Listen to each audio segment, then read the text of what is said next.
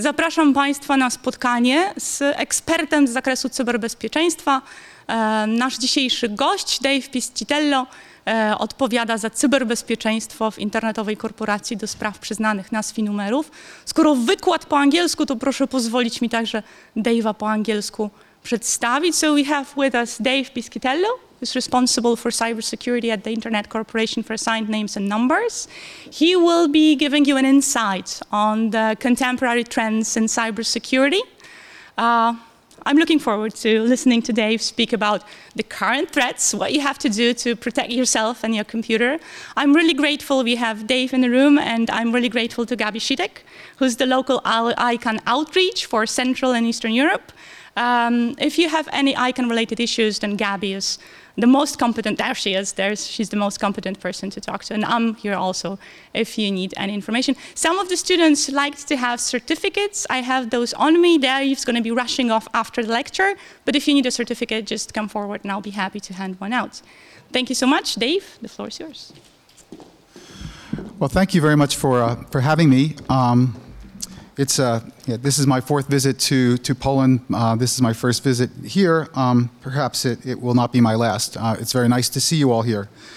Um, I'm going to, to cover two two areas of of cybersecurity, um, and I'm going to pivot in the middle of the conversation from looking at the current set of cyber threats to something I think is more relevant to those of you who may be uh, studying law, which is the, aspects of trying to um, apprehend and then prosecute uh, you know, criminal actors in a multi jurisdictional scenario. So um, let me begin by just uh, explaining that um, you know, we'll have just four or five quick section, sections in the talk. I'm going to look at some contemporary threats, uh, talk about some of the um, the, the kinds of um, threats and how they're realized. Uh, I want to talk about timelines in particular uh, so that they show you uh, some of the challenges that we face both uh, technically and legally in bringing criminals to justice in, in, in internet crimes. Uh, and then I'd like to debunk some, some myths uh, and realities that, you know, that we face so that people understand the challenges that I'm going to talk about later. Um, I uh, as, as part of my role at ICANN, I participate in what we call 24 by 7 uh, intervention and response uh, for criminal activities. So I work as an investigator uh, and I, I pursue, you know, along with you know, many other people in, in a collaborative environment, uh, phishing attacks, large scale denials of ser- service attacks, other financial fraud attacks. Um, and we work cooperatively uh, along uh, either uh, just with other private actors or alongside law enforcement to, you know, to help gather evidence that will ultimately be submitted to a prosecutor or many prosecutors um, all over the globe for some sort of, you know, of legal action uh, so that we can um, either uh, cause, uh, cause a major uh, uh, criminal threat to be mitigated or um, take into custody people who have been um, perpetrating the threats. So um, I, I want to get some language um, uh, uh, clear uh, before I start. One of the things that people tend to, to use um, the word cybersecurity for is to mean everything that has to do with cyber, uh, and that's it's, it's not quite right. Um, te- technically, a cyber attacks are actually an execution of a cyber threat. Uh, a threat is something that is not yet realized but can happen. And, and, and, this is the same in the physical world as in, in the virtual world. The attack itself is, you know, is someone who has gone and put a time and effort into planning how to actually um, uh, take advantage of a vulnerability and execute a threat against, you know, against some sort of asset or some sort of person. Um, in many cases, um, a cyber attack uh, is a preparation for um, or an actual, actual cyber crime. So uh, I focus primarily on cyber crime. Um, you know, most cyber crime uh, it, it has has one of two interpretations. It is either something that is preparatory to a criminal activity, for example, in many jurisdictions, spam is not necessarily a crime, but spam, as I'll talk about later, is a major delivery mechanism for many, many criminal activities. Um, it, often cyber crimes uh, uh, have the same um, criminal statute or similar criminal statutes to, uh, to real world crimes. Uh, this is particularly true for things like financial fraud. Uh, uh, many, many crimes that, that we investigate and we spend time on are financial fraud or data theft. Right? Um, some cyber attacks are actually diversions. a great many people are probably unaware that many denial of service attacks are directed at financial institutions.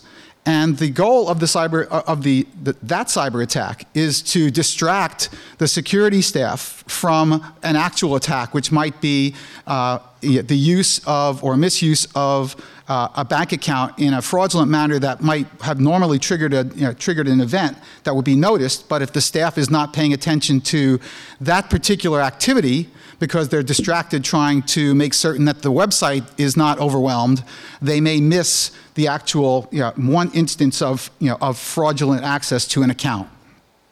A great many people are concerned about cyber surveillance. Cyber surveillance is actually sort of interesting because uh, you know, cyber surveillance doesn't sound bad to the people who are, who are doing it. Cyber surveillance sounds really awful to the people who are being surveilled.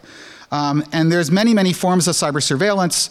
Uh, we're, we're, we're, entering a, a, a stage in um, society where we're starting to introduce data protection laws. Um, those data protection laws are, are, uh, are, in many cases, focused on trying to prevent um, commercial uh, or nation state against um, other nations' citizenry um, yeah, and, and, in surveillance in that manner. So, you know, all the way back from, you know, from even before Snowden, we've had incidents where, you know, where, where nations, not just simply the United States, have been doing surveillance on, on citizens of their own as well as citizens outside, uh, outside their country. That's a big concern. Uh, an equal concern is the collection of, of information by third parties from every mobile phone and the, you know, and the use of that in the aggregate or in the individual to you know, to in some, somehow uh, cross the line between what is appropriate use of, of you know, your personal information to, uh, to uses that may be inappropriate. So an appropriate use of your information would be uh, a, a, situation where you agreed um, through an opt-in to say you like to receive information. Um, an inappropriate use of, of your information collected by, let's say, your physician uh, would be to share it with um, an insurance company who could then say, well, this person has HIV. I'm not going to actually give him the same insurance policy as I would if I had not known this. This would be a horrible thing to happen, and these are the kinds of things that we want to, we want to, to prevent. Um, cyber va vandalism, uh, I'm, I'm, most of you uh, are, are, young enough to know who Anonymous is and, and 4chan, and you've, paid, you have probably paid attention to defacements and, and aware of, of, you know, of the activities of people who are hacktivists, not only for notoriety purposes, but because they are actually paid to do this.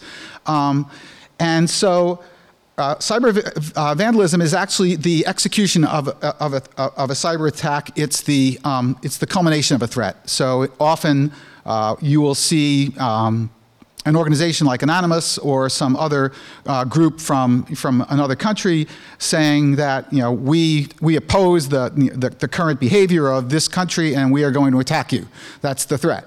Uh, the realization of the threat could be um, the, um, the targeting and denial of service of a website of a, of a nation, for example, what happened in Georgia uh, several years ago. Um, it could be against a commercial entity. There are, there are many, many instances where people have hijacked a country code top level domain and defaced Microsoft and Yahoo and, and Google, um, objecting to their data collection practices, as an example. Um, one of the things that that I wanted to try to give, uh, give everyone here the opportunity to understand uh, and, and see how we see the cyber threat landscape evolving is, um, is that attacks are moving from when I began this, you know, this kind of work, you know, when you were, before most of you were born. Um, and the attacks were much more to gain notoriety. They were not quite uh, as oriented towards financial benefit as they are today. Um, many of them were, were considered pranks at the time. What was considered a prank, you know, prank in 1984 is probably a felony conviction in the United States today. So, so these are the kinds of the kinds of things that that we I've seen over you know, over several decades that I uh, are are telling me that uh, we are becoming uh, more and more um, prey for people who who are are using um, a vast criminal eco- uh, economy and a vast opportunity um, due to our lax security practices and behaviors to make a business, make an entire industry out of, you know, out of fraud, theft, and, and other mechanisms. Um, there, are, there are a number of threats that you probably are familiar with that uh, are at a scale you wouldn't imagine if you aren't staying uh, apace with the, with the technology that we have today. Um, ransomware attacks uh, spear phishing. Spear phishing is an attack where you target a particular person to, um, to try to defraud them of, of, an, of information uh, or, or money to try to break into an account of a bank or, or a financial institution or some other place where they're conducting perhaps um, uh, uh stock transactions. Um, there's a, another new in, uh, interesting attack that we, we call business email compromise. And business email compromise is uh, is um, a very, very interesting attack because it, it uses what's called a man in the middle. Uh, what, what the criminal actor will attempt to do is put himself or herself in between a buyer and a seller. And he will manipulate an email conversation uh, so that the buyer thinks that, that the seller is very interested in his product. And the seller um, thinks that the buyer is going to offer him a tremendously interesting price. Neither of them have actually any interest because they really have never, they've never spoken except initially. The, the, the conversation's been intercepted. And ultimately, what the, what the, the attacker tries to do is to get the, um, the buyer to, um, to pay, uh, pay a fee that he thinks is going to the seller, but is actually going into the, into the bank account uh, or, or, into some financial um, instrument that the criminal holds. And so he's basically committing an, a very interesting scam um, as a broker, but he's, a, he's, a, he's an, um, an invisible broker. Um, I think most of you are familiar with malware. Um, I think uh, uh, banking trojans are still very, um, very uh, abundant. Um, there are a number of a number of different kinds of banking trojans that work either infecting computers, infecting um, uh, tablets and, and mobile devices.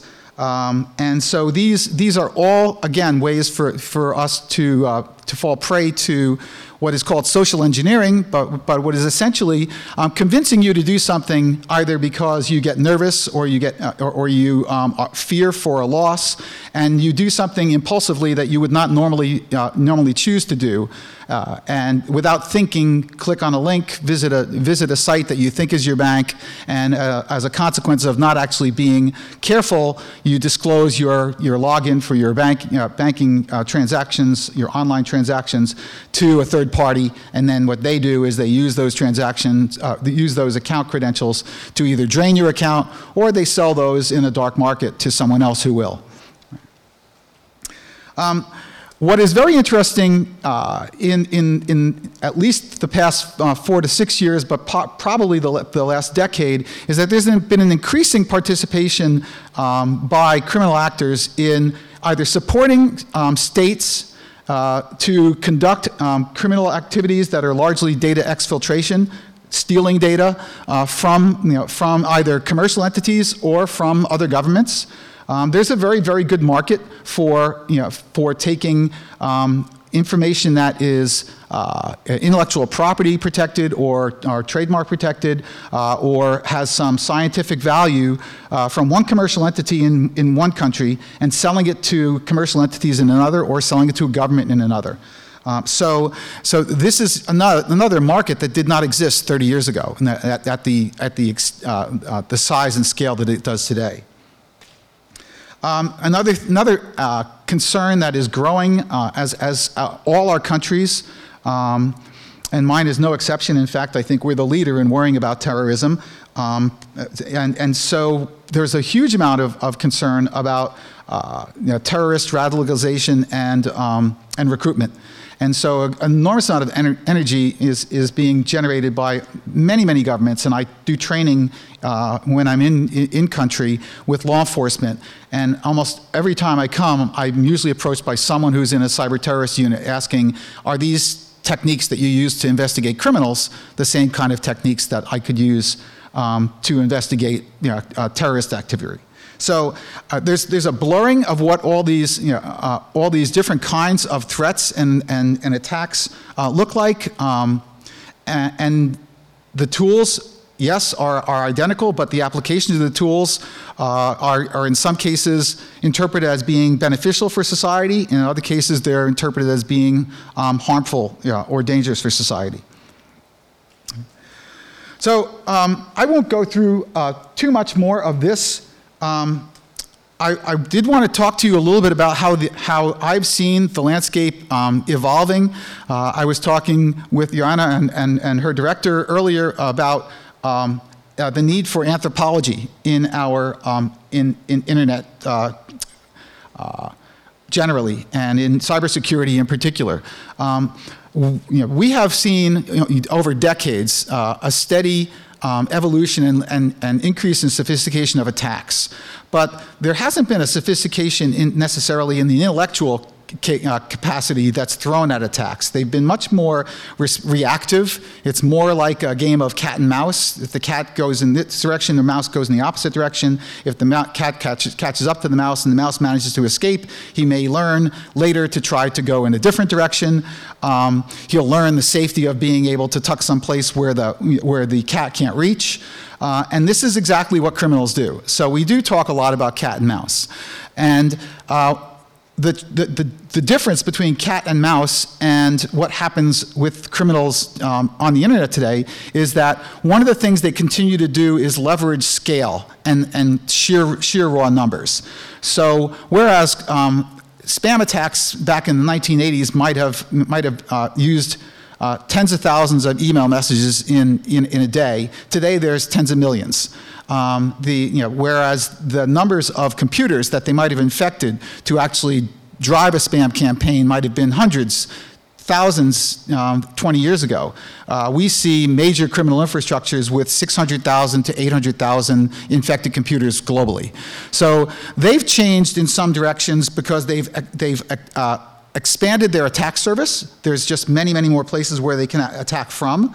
Um, they've also taken advantage of the, the more plentiful bandwidth that we have um, throughout the globe so that they can increase what's called the volumetric aspect of attacks. Um, and they're also now uh, you know, learning that as an entirely new type of device is being introduced to the internet. Uh, the Internet of Things, little devices that no one ever imagined would be connected to the internet 20 years ago, um, now are, you know, are capable of, you know, of, of communicating with people, uh, sending information about their home heating systems, about their, you know, their washer is, uh, wash is done, their refrigerator you know, is, is uh, empty of milk.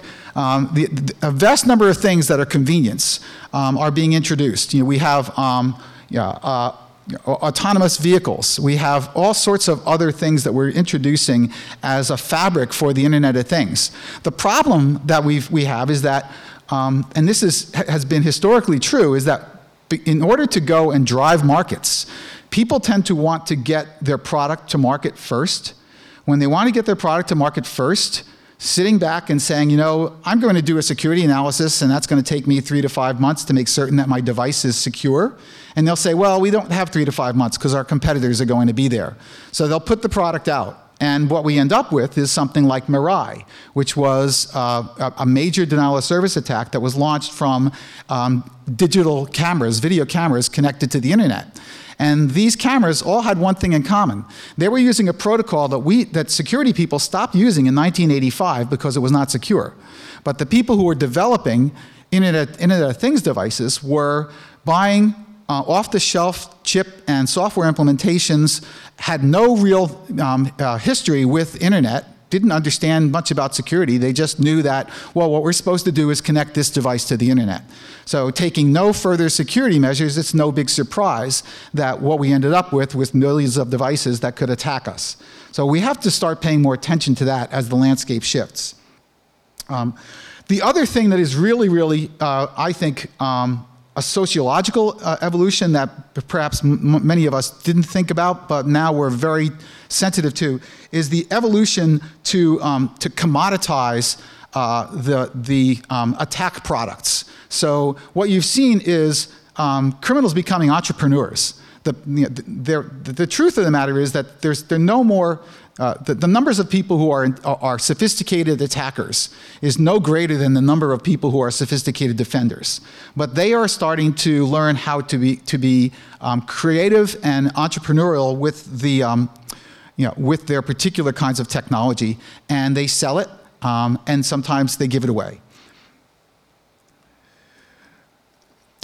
So, despite this, you know, one of the things that, where are we here? Oh, actually, I'm sorry, I'm on the wrong slide. Um, despite this, what we see um, is a, a, change in, in criminals in almost every respect to continue to innovate.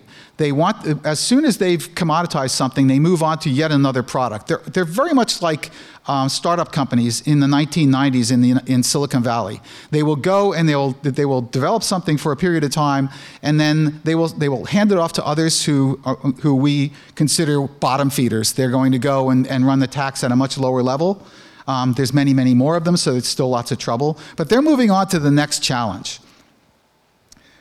One of the things that, that um, helps us is that when we do investigations, the, the, investigations in the criminal world, in the, in the brick and mortar world, are really, uh, really no different uh, um, from the investigations that we, we now conduct in, in the cyber world. Um, you still are driven as a criminal by means, motive, and opportunity. Okay. The, the means um, typically, you know, typically are, you know, are financial, um, they are technological, and um, intellectual. And we've already talked about the intellectual sophistication and how that is now being commoditized. Uh, the financial means is actually very interesting because most criminals don't have to spend a whole lot of money to actually go and, and get uh, involved in uh, criminal enterprise. I'll talk a little bit more about that um, on a subsequent slide. Um, the motive, uh, we've talked about that. Political aim has, has historically been important, but more and more it's business drivers you know, setting yourself up not, not simply as a, as a criminal actor, but as a state-sponsored actor. Uh, you can make money um, you know, uh, by providing you know, inf information that you steal from, from one state and, and selling it to the other. Um, you can actually uh, make money today by um, uh, collecting bounties for creating vulnerabilities, creating exploits against, um, against major um, software systems. Uh, and then the opportunity is the internet. So, if we look at technology, technology is not a barrier. Almost everyone can afford, you know, afford um, a mobile device. Almost everyone can afford a laptop. And criminals will, will actually either take that, make that investment or they will, you know, they will go and they'll, they'll get one from, you know, from a pawn shop. And it's very, very cheap to get, get, get, you know, get um, a used laptop these days. And you don't have to have the fastest laptop in the world to actually write software. You, you, know, you just have to have a laptop. Right? Everyone can get free internet. So your, your cost of entry for someone who's clever is, is fairly small. Um, unfortunately, in lots of universities, um, there, are, there are people who actually get diverted from their, from their degree. They get frustrated. Um, maybe they have some financial problems. And they also get lured into the, you know, into the dark side, so to speak, because they're, they're you know, intellectually curious. They learn about the dark web. They learn about um, dark web commodities. They go on and they see, I'm in debt up to my ears. And gee, if I only did this, I could make $1,000. And the temptation is there. And this happens more frequently than we would, we would like. Um, and I mentioned that private you know, and government financing is, is uh, available. Uh, bug bounties um, or, or just writing vulnerabilities for, um, for security agencies is, is a business. Yeah. There is also a very, very large underground market. And you can buy and sell virtually everything in the, uh, on this underground market. And it's not hard to get to it. Um, it's not hard to acquire the software. It's free. It's not hard to, you know, to, to create yourself a presence um, and operate with anonymity and untraceability. So there's a lot of opportunity here for, uh, for people to go and, and um, buy into the, the criminal marketplace. Um, we talked a little bit about financial gain. These are the numbers of different ways that, that you can um, earn money um, you know, as a cyber criminal. Uh, I'll make certain that Joanna has a copy of this presentation so, uh, so you don't have to um, be bored with me reading all these. Um, the one thing I'd like to point out is that that criminals have reached the point where um, commoditizing you know, their product has, has become a giveaway. You can go on Facebook, you can go and find phishing kits, um, the, the entire set of instructions that you need to set up a phishing site and to launch a phishing attack. You can launch a phishing attack relatively cheaply, right? Um, in fact, many of, the, many of the, of the people who have written phishing kits have YouTube videos that explain to you exactly how to do it. I mean, honestly, you don't really need opposable thumbs to be a phisher these days. Right? So, so how do they benefit? Well, the actual authors of the, uh, of the, the um, of the phishing kits are not benevolent actors. What they have done is they've relied upon the fact that many of the people who download their, their phishing kits aren't sophisticated. And so, in addition to the, to the technique that they use to um, collect uh, credentials from someone who's been phished, they insert code that actually sends a copy of those same credentials back to themselves. So what, this is really what the military calls force amplification. I'm literally giving my software away to a thousand people, and what I hope is that some of them are going to be successful, and as a result of me doing nothing more than posting my software on sites, I am collecting the same sort of credentials that I had to go and, and make an effort to, um, you know, to collect before. And so it's, it's a very, very interesting um, monetary play. I mentioned that the internet expands the opportunity, it expands it exponentially. And the, the, the it's a digital playing field where, or, or battlefield where, uh, where you can enter anywhere. You can actually commit crimes you know, or, par or participate in crimes from anywhere. You can distribute the resources that you use to commit a crime eh, across multiple countries. Um, you, can, you can engage uh, uh, people to do uh, various activities for you. Uh, uh, so some people will write software, some people will deploy servers, uh, some people will, will, um, will be responsible for operating payout systems or Bitcoin um, farming uh, uh, or, or, Bitcoin manipulation. Others will be called, uh, who we call mules, do the same as drug mules. They, they're, they're actually going and trans, uh, uh, transferring digital currency into physical currency.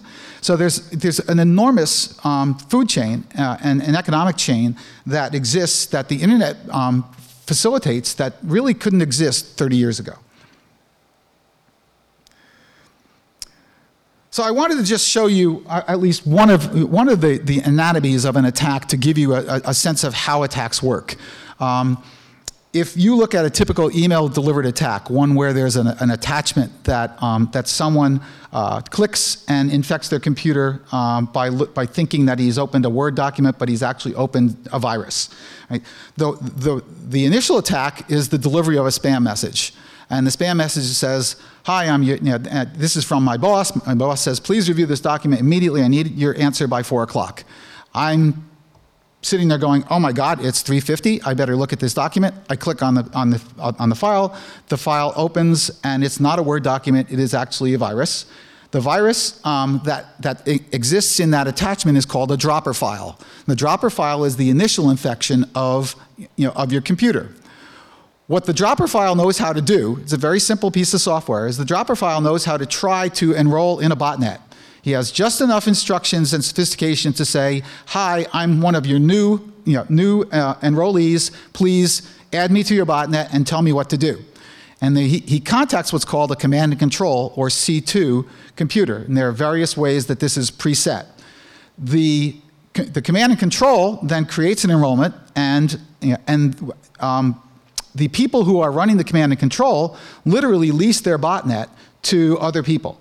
They will, they will give a command and control to someone, uh, give them however many thousands of machines that they want to run for a particular number of hours for a particular fee. And then the idea is that whoever leases the botnet can attack with whatever numbers of different kinds of uh, services the botnet operator or the criminal infrastructure offers. In some cases, um, I might want to go and run a, run a ransomware attack. Well, in some of the criminal infrastructures, all I have to do is choose with a checkbox which ransomware I want to run, how many thousands of computers I want to run it from, and I can launch the attack. Right? So this is as simple as it gets. On your computer, the bot, the bot that, that, that now exists on your infected computer is sitting there waiting instructions. Now that I've done this transaction to give my, my, my bot away for, to someone for a lease for a period of time, that person you know, may be using this infected computer. And the command and control, now under the control of, you know, of the leasee, is, uh, you know, is instructed to participate in a ransomware attack. And the attack ensues.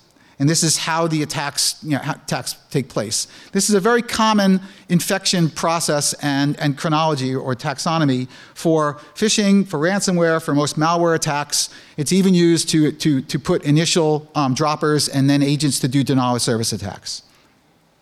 Uh, I included here anatomy of a, of a crypto ransomware attack just so you might be able to understand uh, it's exactly the same attack. The only difference is that the instructions that are delivered down to your infected computer uh, after the dropper contacts the command and control tell the, the, the, um, the infected computer to encrypt all the information on your drive or on, and then throw up a notice that says, "Hi, um, you know, I'm from the police. I've seized your computer. You have to pay a 500 pound fine or 500 um, uh, Zlotsky fine, or else I am going to erase all the information on your computer. So this is a typical ransomware attack. Um, it's, it's something that is quite, you know, uh, quite prevalent these days. The numbers of millions of euros or pounds or whatever your currency is that are being, um, they're being drained from society today is astronomical. We are in what I, I'm calling the golden age of criminal infrastructures. Um, spam has become one of the most significant delivery mechanisms for, uh, you know, for almost every criminal activity that I get involved in. Um, these are just some statistics you can use if you get, you know, if you, people ask you, well, why would you consider spam, you know, all this much of a problem? Well, the problem is that spam is the enabler. Spam is like a nuclear submarine fleet, okay? Spam has these exact same properties. It's stealthy. You know, spam can, most people who know how to run, run uh, uh, good spam attacks can evade anti-spam detection. Or what they do is something called snowshoe. Snowshoe is a, a snowshoe is a, is a, is a um, it's like a ski, except it's, a, it's bigger. It's like a, actually a tennis racket. And you, the, the bigger it is, the more surface that um, you can spread your, your uh, distribute your weight, and so you can stay above the snow. So the idea of, of snowshoe spam is that if I send spam from 10,000 different uh, places at the same time, blocking that spam is going to be harder than if I sent it from one. So those kinds of attacks you know, are not necessarily stealthy, but they give you an idea of just how operationally um, survivable and durable they are.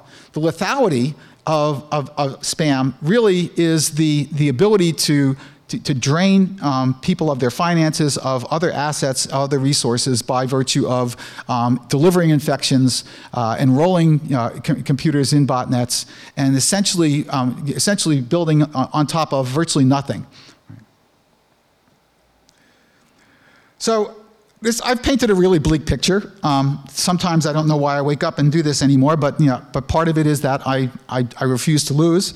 Um, there, there, the, the um, playing field looks like it's largely tilted towards the attackers. Um, I, have already mentioned that it costs them virtually no money to actually engage in, in these activities. I mentioned that um, largely they don't necessarily have to buy a lot of computers, they infect a lot of computers, right? And, you know, and so these are things that we can't do. I mean, it's like, um, as, a, as an investigator, I can't go build a network by compromising other people's computers. I can't go build a network um, by, by taking advantage of somebody else's infrastructure. The criminals can, so that gives them legs up. Okay? I also have to abide by laws. Uh, in a few weeks, I'm going to have to abide by the, the, General Data Protection Regulation. Up till this point, I've had to abide by other, you know, other laws that say you're not allowed to do that because that's a, that's a criminal act, but they are. Um, when I have to build a, a, network to do investigations, I have to spend tens of thousands of dollars. I have to pay for my bandwidth. I have to pay for my talent. I can't go to the dark web and say, help me find a spam mitigation kit. Right? So they have all the advantages in those, in, in those respects. The one thing, the one thing that we have as an advantage is that the internet is where they have to play. Okay, so we share the same playing field. We can look at the traffic that they, you know, that they generate. Um, we can look at information they use when they do um, registrations of, you know, of domains, when they, um, when they go and uh, attempt to purchase equipment. We can um, monitor that, their activities. We can follow them on Facebook, and if they're silly enough, and often they are, they'll reveal enough about them that we can go and, and even learn where they live because they're, they're dumb enough to take photos of themselves and their car in front of their house, you know, using a camera that's been stolen. Um, yeah, and, and the you know, pattern matching and image matching and all sorts of other you know, techniques that we use forensically, we know exactly where he lives, and so we can go and visit him. Right? And this is this happens more often than you would imagine because you know, quite quite honestly, lots of criminals are pretty stupid. Right? Um, the challenge for us is is is not identifying the criminals. It's not identifying their activities. Technologically, um, most of the people that I work with in the investigations, the technical investigations and forensics, are some of the, the smartest people I have ever worked with in my life. Uh, I know they're smarter than most of the criminals. The challenge is not, is not identifying where the, what the criminals have done, or even in many cases, who they are. It's, it's mitigating the, the, the, um, the, the malicious uh, activity or the threat um, and then trying to take them to prosecution. Right. What do those challenges look like? Well, almost every crime that I've investigated for the past 20 years is multi jurisdictional. The, the, the phishing, phishing kit writer lives in Romania. The um, server that's, that's hosting the phishing attack is in the Netherlands. The victims are in 17 other countries.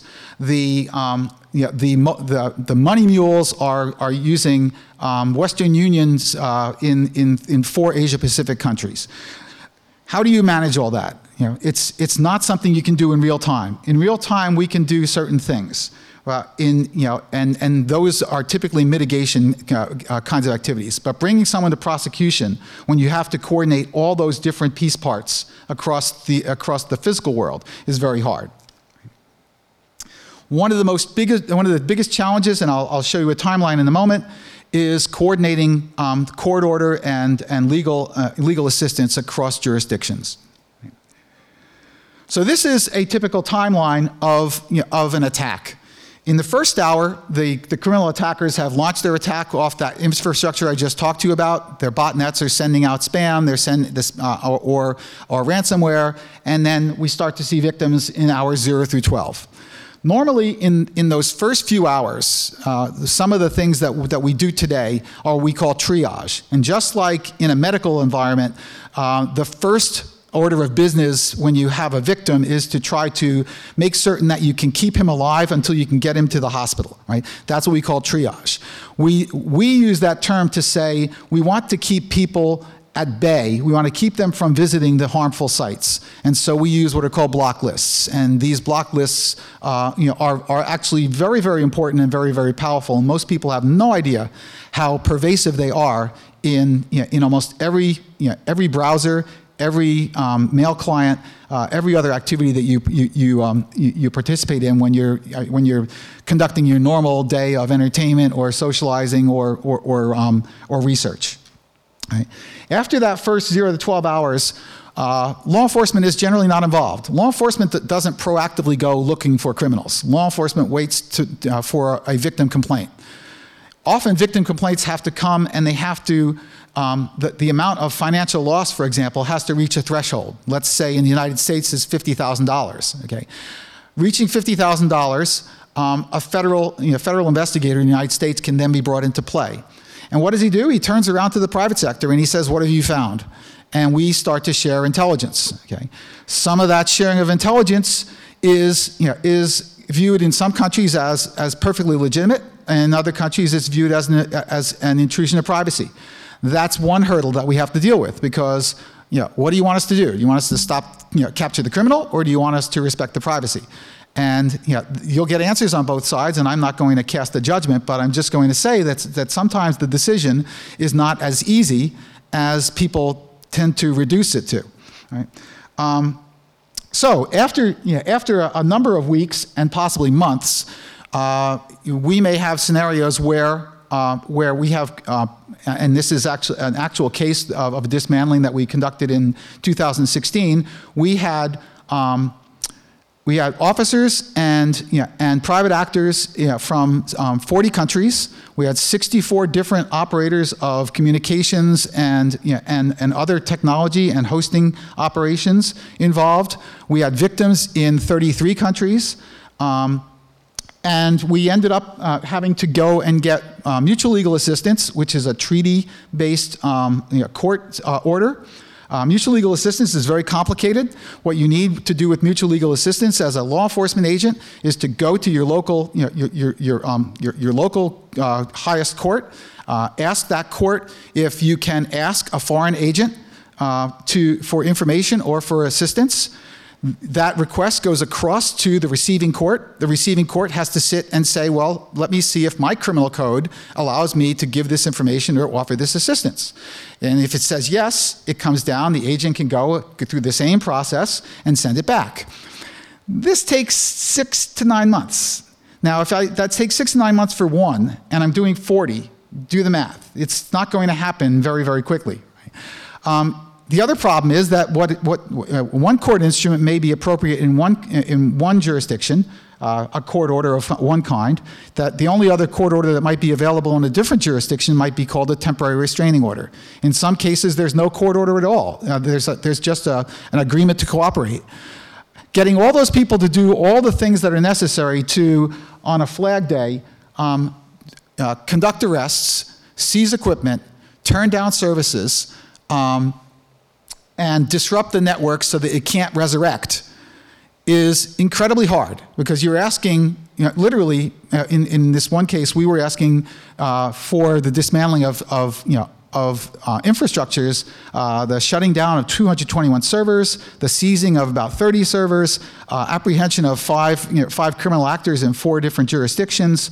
Um, it was massive. And, you know, and then we also had to try to now figure out how to mitigate the, mitigate the problem. So enumerating the victims, identifying the infected computers is ongoing today, and we're almost two years, you know, two years after the fact. Right? So I've talked about the fact that, that jurisdiction is a problem, the lack of common law is a problem, uh, and um, contract interpretation is also a problem. In the ICANN world, uh, a great deal of what, you know, of, of what ICANN can do to facilitate and, and assist in, you know, in these kinds of, of scenarios is to help people understand what the proper interpretation of the business side of operating the internet's namespace um, looks like. And you know, some courts may have one interpretation of what our contracts look like. The parties that are in the contract, either ICANN or one of the parties that it, it, it, um, it partners with, uh, have different interpretations. And what, what happens if they don't all agree? You either come to some resolution or you go to court. Well, going to court doesn't increase the time or decrease the timeline, it increases the timeline. So th these are all things that, that, that really hurt us. The last thing that, that, that, that, hurts us and is going to continue to hurt us as we, we develop regulations that, um, like the GDPR, is the GDPR has some really, really important, uh, important aspects. The data protections that GDPR um, wants to impose, uh, I think, are very, very valuable. The challenge is that by, by, changing, by, the, by the law changing in the manner that it has, it is, it is cre creating a, a, a, very, very difficult um, problem for people in law enforcement and private sector uh, who currently use public da data that is public um, to assign attribution to criminal actors. So if I know, the, if I know that I found one domain name that is being used in a phishing attack, um, and I have the, the information about who registered it, I could possibly find 500 or 1,000 other names that that criminal actor has registered uh, within seconds under my current, you know, my current access. If what, what the GDPR does, and this is still undecided, is create a scenario where um, we no longer have access to that information. The consequence is that attacks like ransomware could persist for many, many days and hours longer um, than they do today because we won't be able to actually do that quick assimilation of information that we're allowed to do today with information that is currently public. So, you know, so there's going to be, you know, I, I said in my a tweet earlier this week, there's going to be stormy weather because understanding how to actually find a new way to do something um, you know, a, new way to collect information that stays within the framework of the regulation is going to be very hard. So I'm going to go through um, three, three scenarios here of, of, of how we do things today, um, what could be done to, to improve the way that we respond, and then what, what would be, in my mind, an ideal future.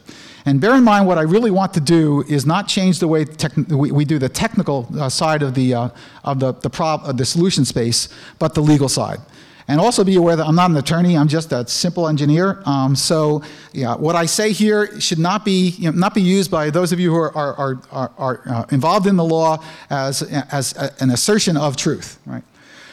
Today, what we normally do is we have trusted collaboration communities. Uh, these are private people like, uh, or, or, or um, investigators like me who work alongside um, people from various departments of justice, from uh, prosecutors' offices in major cities, law enforcement in, in major cities and countries to share inf information, to try to gather up enough evidence, and to map out a criminal infrastructure just as people map out a criminal crime family and try to take down the crime family.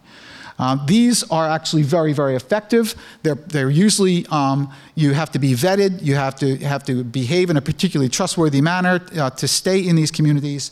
They, um, they are really the linchpin of stopping almost all the crime that exists today. It's a self policing model. It's a model where um, our own code of conduct drives us to be trustworthy, to be, you know, to, to care, to, uh, to take care with the information that we present. Uh, if we screw up, you know, we, if we actually go and disclose information that, that we, we shouldn't, we, you know, we will be thrown out of the community. It's, it's, a, it's a zero tolerance environment. Uh, I've been doing this for 15 years. I've never seen someone thrown out. You know, we, we, we have that, that high, and that's not because we get lax and forgiving. We're, we just set that high a threshold, and people seem to, to do very well. Um, that whole model is based on earned trust. The earned trust is something that, you know, that has proven to be very, very effective. Um, we, can, we are very effective in what we do today. Um, each time we have had to contend with a change in the kinds of information that we've been able to, we've been able to share, uh, whether it's because uh, a court has decided that, that, the, that the sharing is not appropriate, we have had to try to change the way that we, we do things. Um, we don't break the law. Uh, we, you know, if the law says you can't use an IP address in this circumstance, we don't use it. We have to find something else. It doesn't change our goal or need to take something down. It just makes it harder. And making it harder usually makes it longer. Making it longer usually keeps the window of attack open. So there are two ways that we can actually try to improve this. One is by creating um, public-private trust partnerships. These could have the same characteristics as a, you know, as a trust-based collaboration community, except there are formal guidelines that countries agree to abide by, and their governments agree to allow their, their law enforcement and others to uh, participate um, within.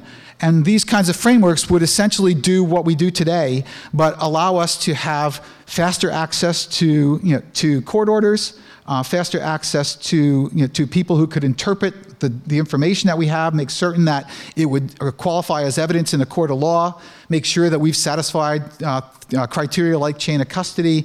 Um, it would probably be very, very beneficial to us because these are the things that are very challenging. Right?